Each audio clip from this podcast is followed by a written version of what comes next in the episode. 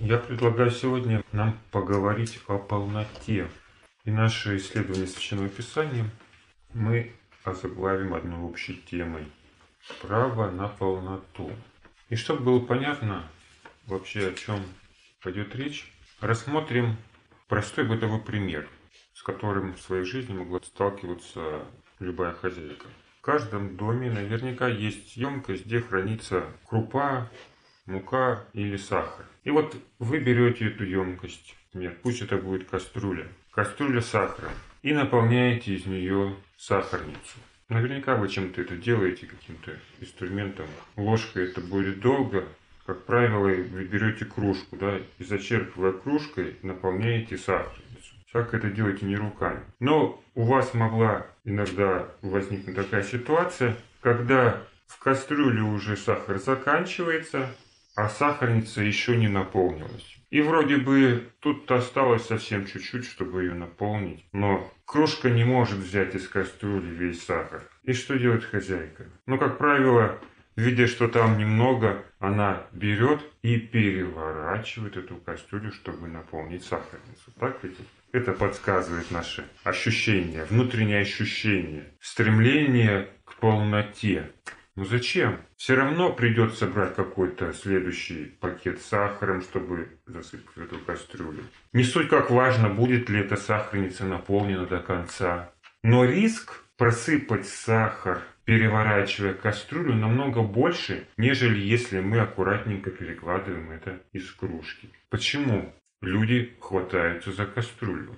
Аналогичная ситуация может возникнуть не только с сыпучими продуктами. Например, очень часто такая ситуация возникает, когда мы переливаем молоко. Принесли из сарая только что надоенное молоко и разливаем его по банкам. Разливая по банкам, мы стараемся их наполнить. И вот вроде бы банка уже наполнена, но есть еще чуть-чуть места. А в ведерке остатки молока, ну можно сказать капля. И что? Не брать же новую банку, да?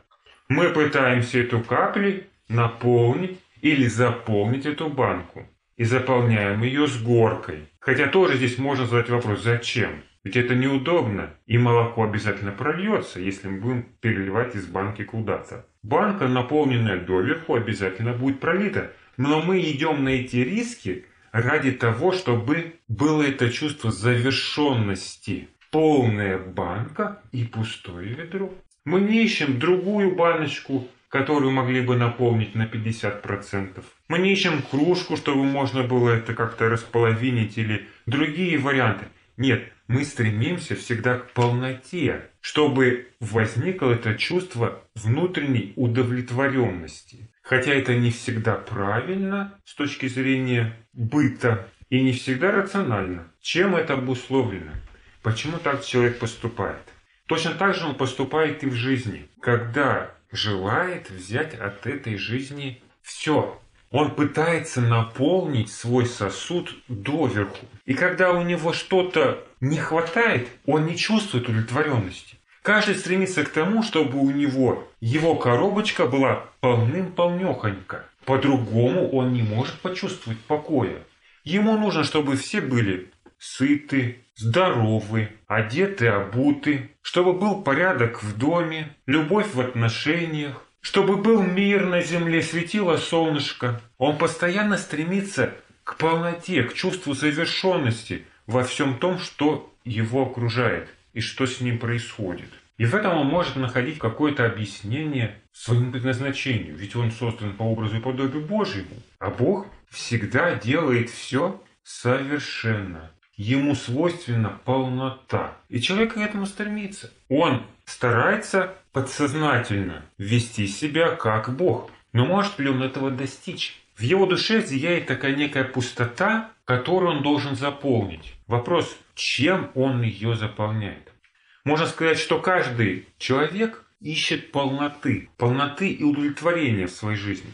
Стремление к полноте является целью самой его жизни. Только вопрос, в чем человек ищет и обретает свое удовлетворение и покой. Как, наверное, уже стало понятно, понятие полноты, оно тесно пересекается с понятием покоя и удовлетворения. Вот, например, Христос говорит, придите ко мне все труждающиеся и обремененные, и я успокою вас. И когда человек может обрести покой? Когда он что-то получит. Вот как с самарянкой он говорит, всякий пьющий воду сию вожаждет опять, а воду, которую я дам ему, будет пить и не будет жаждать вовек. То есть только тогда он сможет найти покой, удовлетворение, когда он не будет жаждать. То есть покой человек получает тогда, когда он наполняется, когда он имеет, обладает этой полнотой. И вот Христос тоже предлагает людям полноту. Он говорит, придите ко мне, все труждающиеся обремененные. А почему они труждающиеся обремененные? Вот им просто нравится вот, трудиться, вот нравится, и они обременены. А как мы говорили,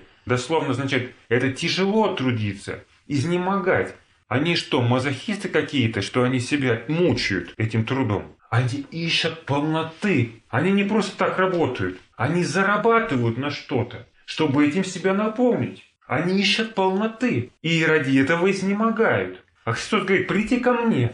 И если Он предлагает тем, кто к Нему придет, покой, то есть успокоиться, значит, Он может им что-то дать. Так ведь? Значит, он может их наполнить. И что он им предлагает? А вот вы возьмите иго. Придите ко мне, все труждающиеся и обремененные, и я успокою вас. Ну и вот люди идут в надежде, что? Получить и быть удовлетворенными. Возьмите иго. И вот смотрите, если рассматривать пример с покоем дальше, то мы можем увидеть, что любой покой требует остановки и отречения от себя, отказ от каких-то своих дел. В случае с Христом это иго, на котором нужно умереть для себя. В случае с удовлетворением, которое человек обретает в Боге, например, возьмем полноту оправдания, да, и вы имеете полноту в нем, как пишет апостол Павел. И дальше говорит, что мы были прощены, мы были искуплены, мы имеем полноту. Примером этой полноты может стать искупление, которое люди получили через пасхальную жертву, вступили в союз при жертве. Вот евреи, которые находились в Египте, подверглись суду, и через эту жертву Агнца они были спасены. Что им нужно было сделать для этого? Чтобы обрести полноту этого спасения. Чтобы ангел Божий прошел мимо в эту пасхальную ночь. Нужно было помазать косяки кровью агнца, которого они ели в эту ночь. То есть нужно было заколоть агнца и, помазав косяки, есть этого агнца дома. И Моисей говорит, не выходите из своих жилищ, оставайтесь дома. То есть оставайтесь в покое. И как вы помните, когда Господь дает заповедь о Пасхе, Он говорит, это суббота покоя. То есть это вот оправдание по вере, да, которое человек получает через что? Через покой, через субботу. Точно так же оправдание, которое он получает по плодам в день искупления, в Йом-Кипур. Пока первый священник совершает ритуал примирения с Богом во святом святых, народ должен оставаться в покое. Также написано, Левит 16 глава, это суббота покоя во всех жилищах ваших. Никакого дела не делайте. Если будет душа, которая будет делать какое-либо дело, та будет истреблена из народа моего. То есть мы видим, что для обретения полноты есть своя заповедь. И чтобы получить полноту, полноту оправдания, полноту праведности, человек должен войти в покой. Причем как он должен войти в покой? Он должен успокоиться от своих дел. Он должен в субботу остановиться да, и успокоиться. И тогда он обретет эту полноту. Остановиться и успокоиться. Вот чего не хватает хозяйке, которая наливает в банку молоко. Остановиться ей нужно, да, и успокоиться. Хватит,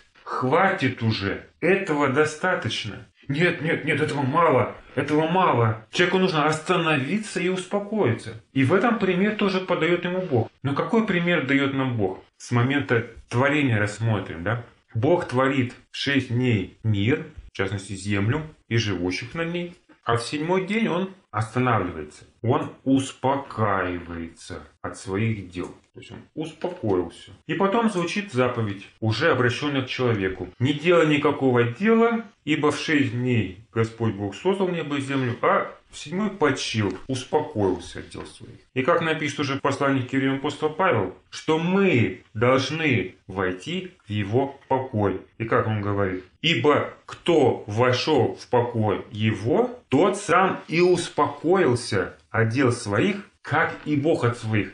То есть берется здесь пример Бог. Бог успокоился, и мы тоже должны успокоиться от своих дел. Но прежде чем Бог успокоился, что Он сказал? Он сказал, хорошо весьма. То есть он свои дела закончил. Он закончил свои дела и сказал, хорошо весьма. То есть он их завершил, он довел их до полноты. Он сделал это совершенным и успокоился. А может ли так сделать человек? То есть завершить свои дела так, чтобы они стали совершенными. Чтобы это было полнотой. И на этом успокоиться. Как и Бог. Бог успокоился, и я. Как Бог успокоился? Ну вот так, завершил свои дела закончил, довел до полноты. А мы можем довести до полноты все свои дела. Люди, которые хотят войти в этот покой, обрести эту полноту, могут ли они довести все, что творится, до полноты, до совершенства. Придет суббота, всегда будет что-то, что мы не доделали, так? Будет недостроенный дом, будет где-то недоубранный угол, да? помещении. Будет, может быть, недоготовленная булочка. Всегда будет что-то, что мы еще сделать в своей жизни не успели. Всегда что-то будет, чего мы не успели. Мы можем не успеть закончить вопрос со своим здоровьем. В личной жизни чего-то мы можем не успеть. И все это мы должны сделать до субботы. А это не получается. Это не получится. И что теперь? Мы не можем войти в покой, как Бог. Мы теперь не можем. Он сказал, хорошо весьма, а мы... Ну, еще нехорошо. Вот здесь еще нехорошо, вот тут нехорошо. Не могу войти в покой. Так, значит, не надо входить в покой или что? Что предлагает Бог? Он предлагает остановиться. Остановиться.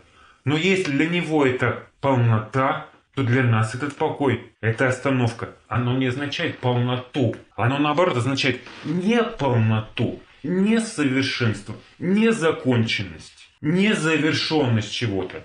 И мы должны это все бросить можно сказать, ну это сейчас так, да, а раньше-то до грехопадения все наверняка было по-другому, да? Сейчас мы не можем все довести до совершенства, а тогда все было совершенным. Но так ли это на самом деле? Обладал ли человек полнотой, когда еще не пришел в мир грех? Обладал он тогда полнотой? Бог обладал полнотой, мы уже сказали, да. Вот он сказал, хорошо весьма. Но при этом для человека садит дерево познания добра и зла. У человека есть выбор. Бог свой выбор сделал, он своих дел успокоился. Но у человека остается выбор. У него уже есть какая-то незавершенность. Он еще не сделал своего выбора. То есть, воздерживаясь от этих плодов, он выбирал добро. Вкушая от этих плодов, он выбирал зло, потому что Бог ему это запретил. Но человек этого выбора еще не сделал. У него уже есть эта незавершенность. Кроме того, в самом начале его творения, творения человека, сотворен только Адам. Только один Адам.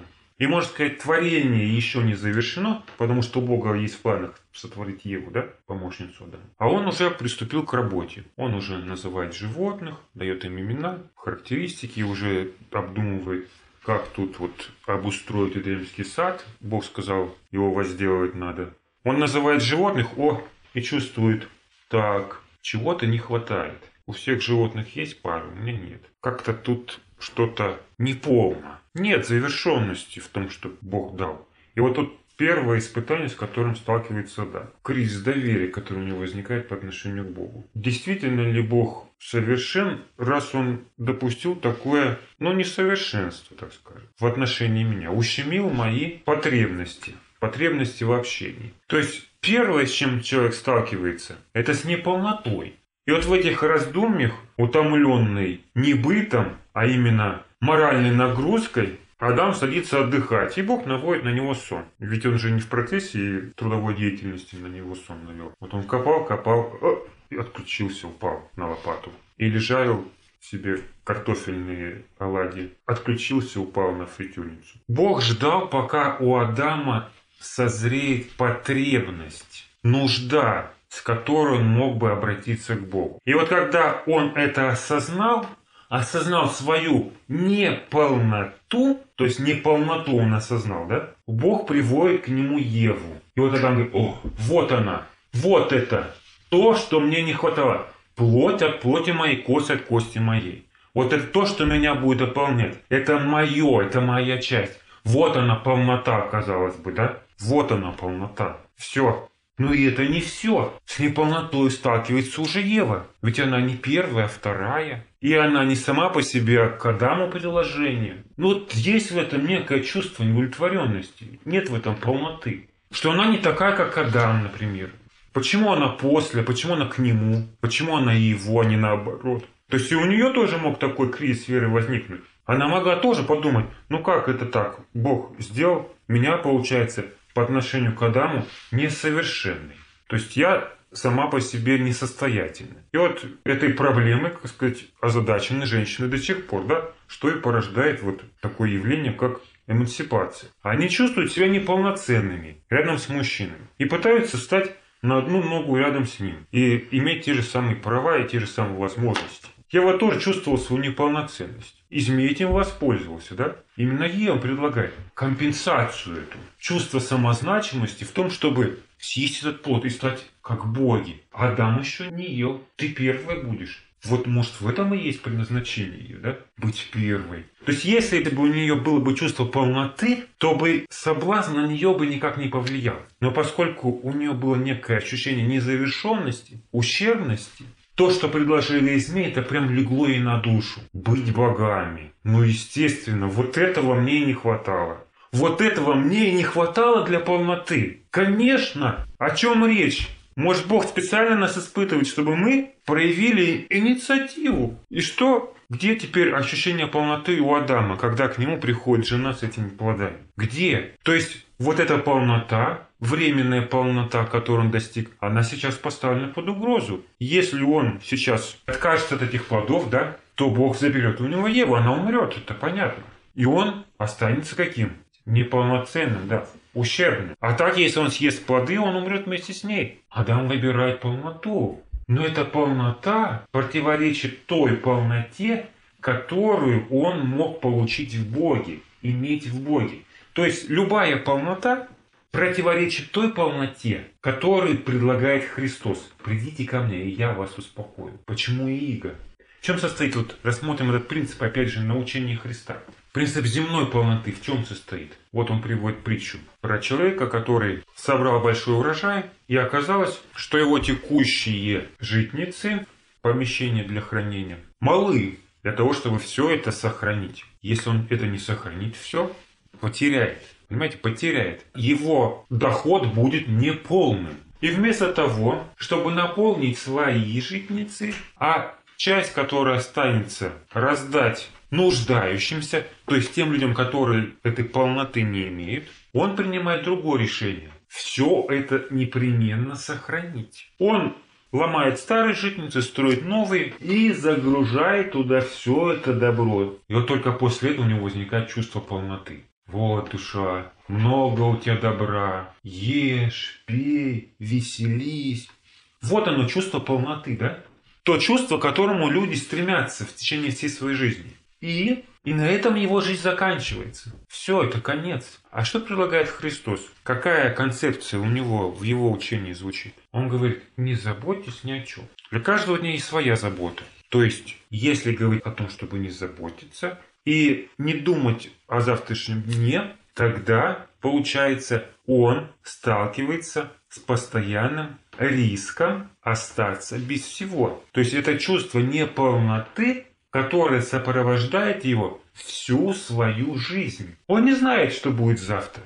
И у него нет от этого ясности, нет наполненности, нет уверенности в будущем. У него нет добра, чтобы можно было сказать «ешь, пей, веселись». Ему приходится где-то, возможно, экономить, обходиться тем, что есть, то есть ущемлять себя. И это он противопоставляет вот тому случаю, когда человек наполнил свои житницы и сказал, ну вот душа, много у тебя добра, ешь, пей, веселись. Мало того, тем, кто уже это все обрел и наполнил свои житницы, он предлагает это расточить. Тем, кто не имеет, он говорит, не заботьтесь. А тем, кто имеет, он говорит, а ты вообще раздай это все. Зачем? А как? А как вообще? Это же мое. Полная коробочка. Где будет эта полная коробочка? Будешь иметь сокровище, он говорит, на небесах. То есть вот здесь мы видим противоречие полноты земной, которую человек пытается обрести, с той полнотой, которую он может получить во Христе. И эти два состояния, они несовместимы. И когда фарисеи смеялись над ним,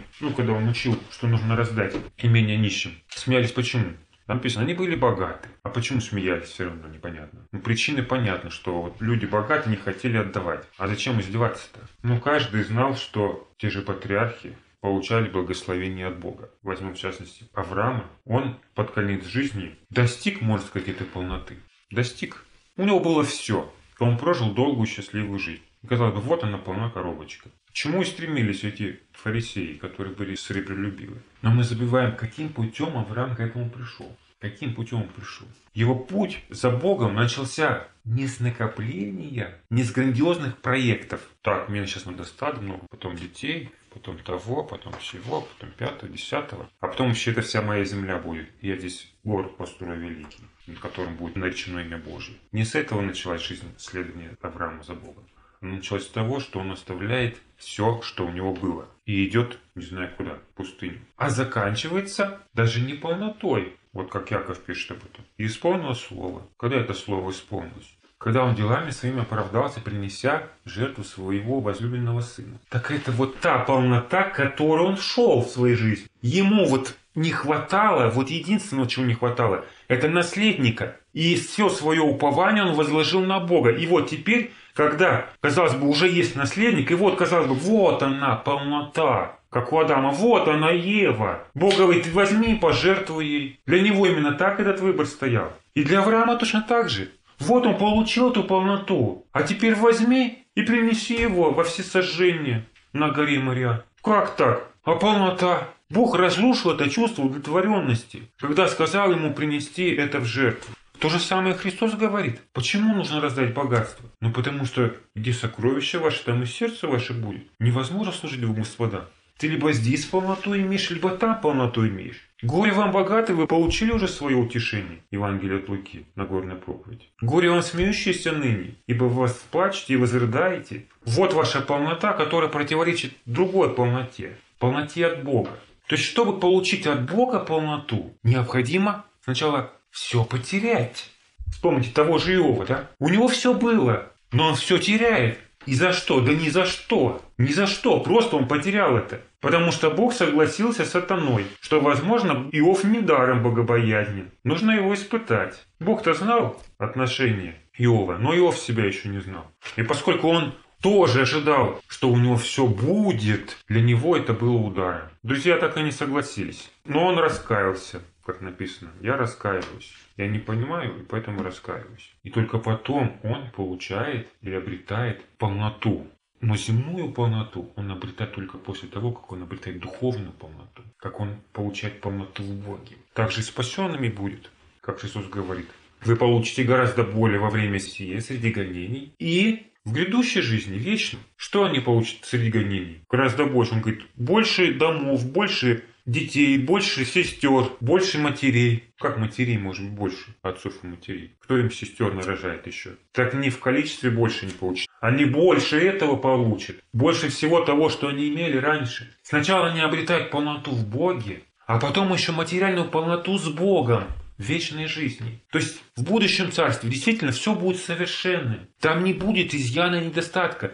Но чтобы прийти к этому, нужно пройти через неполноту, неполноценность. Для чего? Для чего нужно от всего отрешиться, чтобы обрести полноту в Боге? Вот человек, который стремится к полноте, он все равно этой полноты не достигает. Как написано, нечестивые, они не успокоятся. Нет мира нечестивым. Но сколько бы они в своей жизни не получили, они все равно этим не насытятся, они все равно этим не удовлетворятся. Им нужно больше и больше. Им этого не хватает. И даже если бы у них был весь мир и вся власть, их бы это все равно не устроило. Все равно будет это некое чувство неудовлетворенности. Почему? Потому что они не созидатели этой полноты, они ее получатели. Единственный, кто может, кто обладает этой полнотой, это Отец. Почему? Потому что Он вечен, бесконечен, всемогущ, вот тот, кто имеет в полноту в себе самом. Только Бог эту полноту имеет в себе. И только Он может завершить все свои дела к седьмому дню.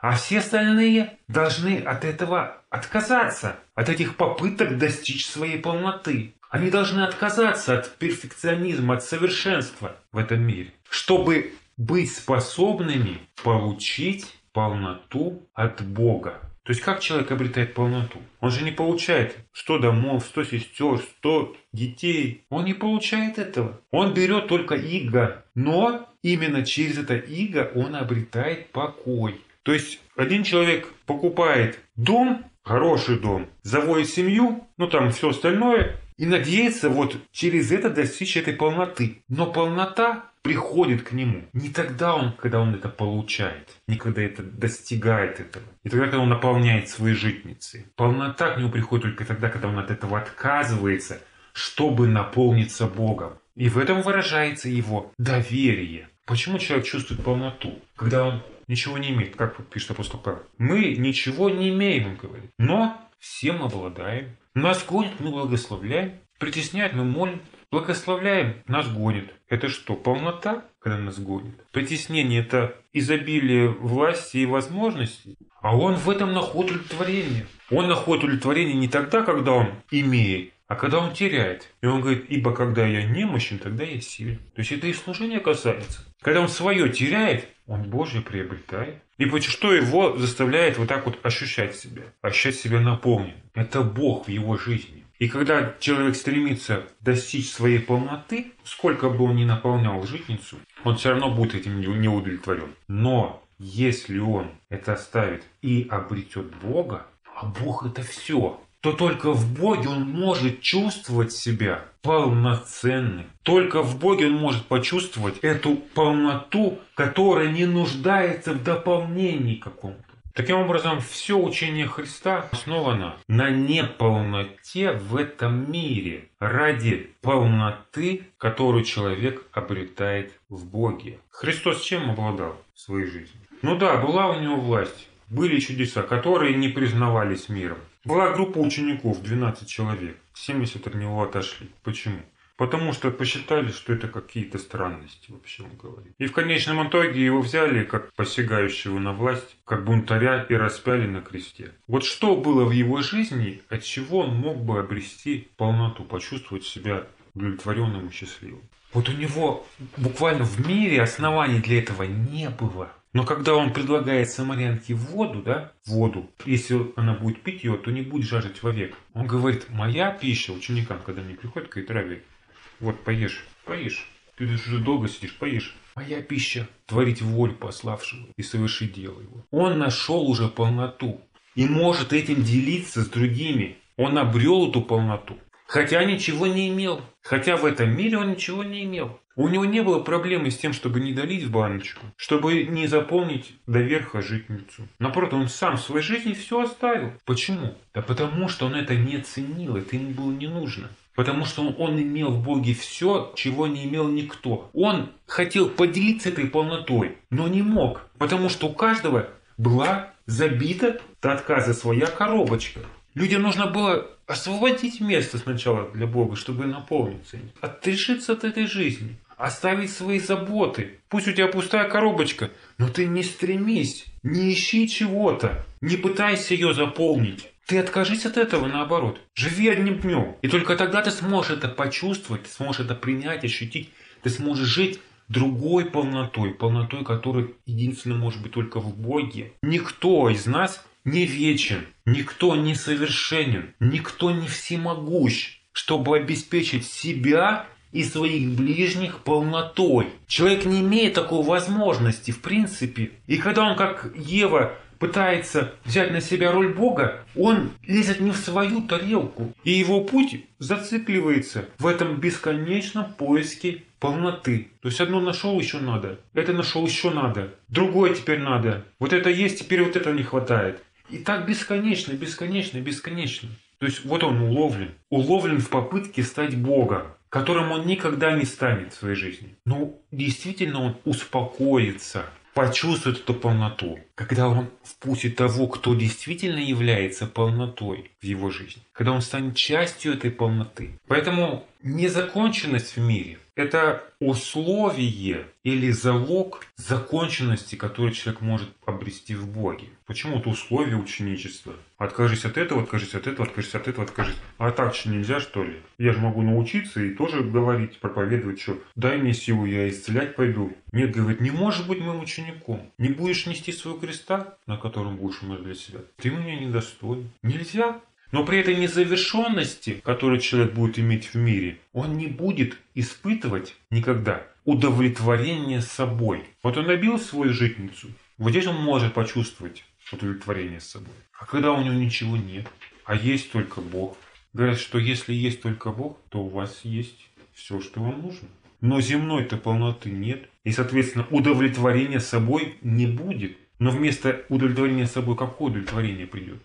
удовлетворение Богом, великое приобретение быть благочестивым и довольным. Чем довольным? Тем, что Бог дает. А это далеко не полнота. Как Он дает, мы уже разобрали. Он дает, но оставляет что-то, чтобы мы чувствовали неудовлетворенность. И в этом процесс идет, воспитательный процесс. А тот, кто имеет удовлетворение собой, вот, например, как Коринфяне, да, вы уже обогатились, да, вы уже стали царствовать без нас, Павел пишет, «О, если бы, говорит, вы бы на самом деле царствовали, чтобы нам вместе с вами царствовать». Люди почувствовали себя, ну как сегодня говорят, грамотными, да? Люди почувствовали себя успешными, люди почувствовали свою силу, люди почувствовали, что они имеют какой-то вес, значимость в этом мире. И уже в этом обрели некое удовлетворение собой. Как и ангел Ладикийской церкви говорит, да? Я богат, разбогател, ни в чем не имею нужды. То есть вот он имеет это удовлетворение собой.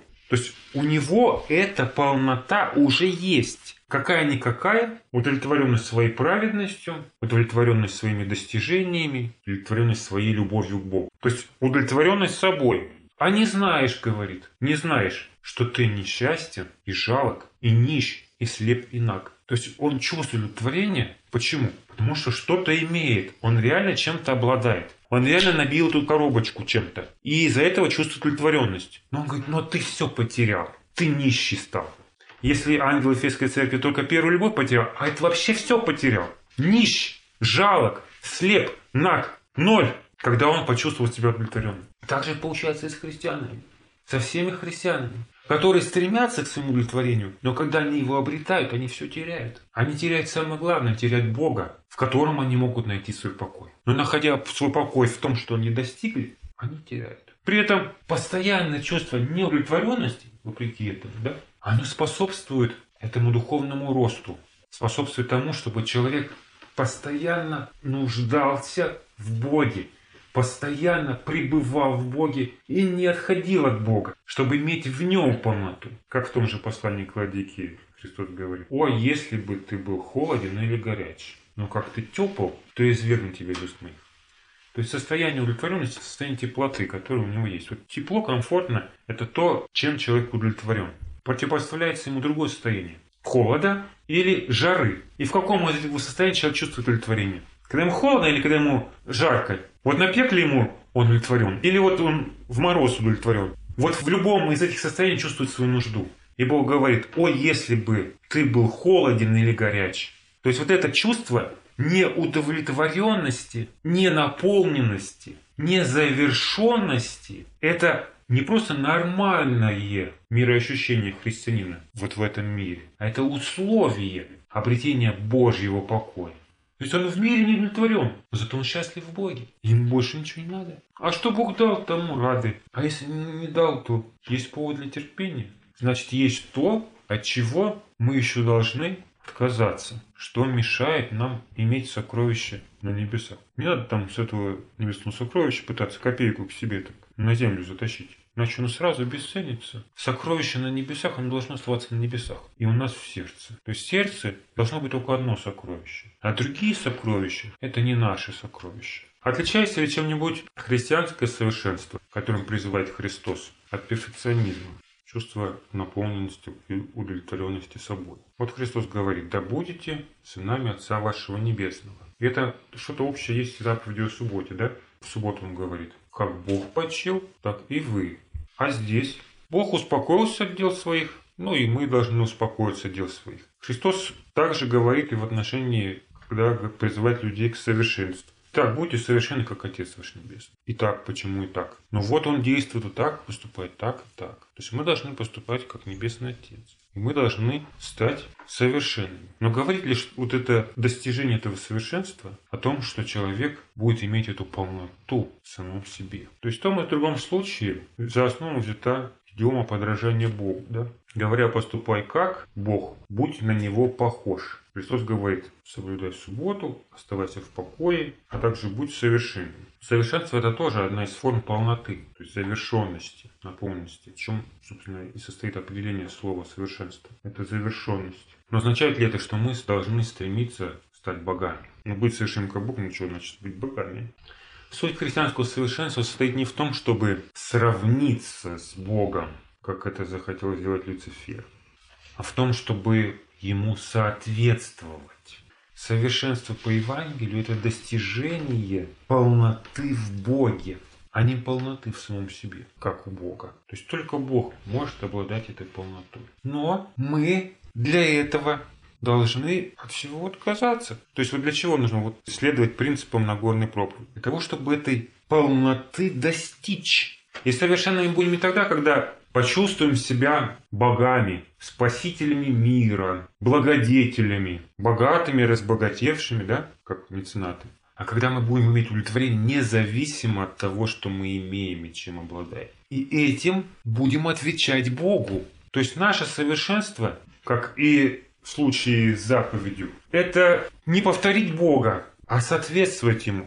И стремление к этому совершенству должно касаться исполнения воли Божьей, а не полного удовлетворения всех своих потребностей. Потому что как сегодня вот это пример христианской коммуны, а есть противоположному коммуна по Марксу. Для чего создается это равноправное общество, где все равны и все имущество находится в общем пользовании? Цель этого, чтобы каждый имел все, что он захочет наравне с другими. Цель как раз в том, чтобы наполнить эту коробочку, наполнить свою житницу до отказа, забить и построить это благополучное общество, где никто ни в чем не будет нуждаться, где можно будет сказать, ну вот душа, ешь, пей, веселись, я один бы не смог это сделать, а вот теперь все вот мы это сделали и все от этого счастливы. Вот это коммунизм социалистический по Марксу. Но не такой коммунизм выстраивали ученики. Не в этом цель коммунизма. Не в том, чтобы набить удовлетворить по полной свои потребности, чтобы обеспечить семью, чтобы решить проблемы со здоровьем, чтобы было кому позаботиться о старости. Не в этом цель коммунизма, а как раз таки в том, чтобы отречься от своего, чтобы была возможность не иметь своего и находиться в этом мире, и жить в этом мире. Когда человек оставляет желание угодить себе, только тогда он получает полное, может получить полное удовлетворение в Боге. Тогда он думает уже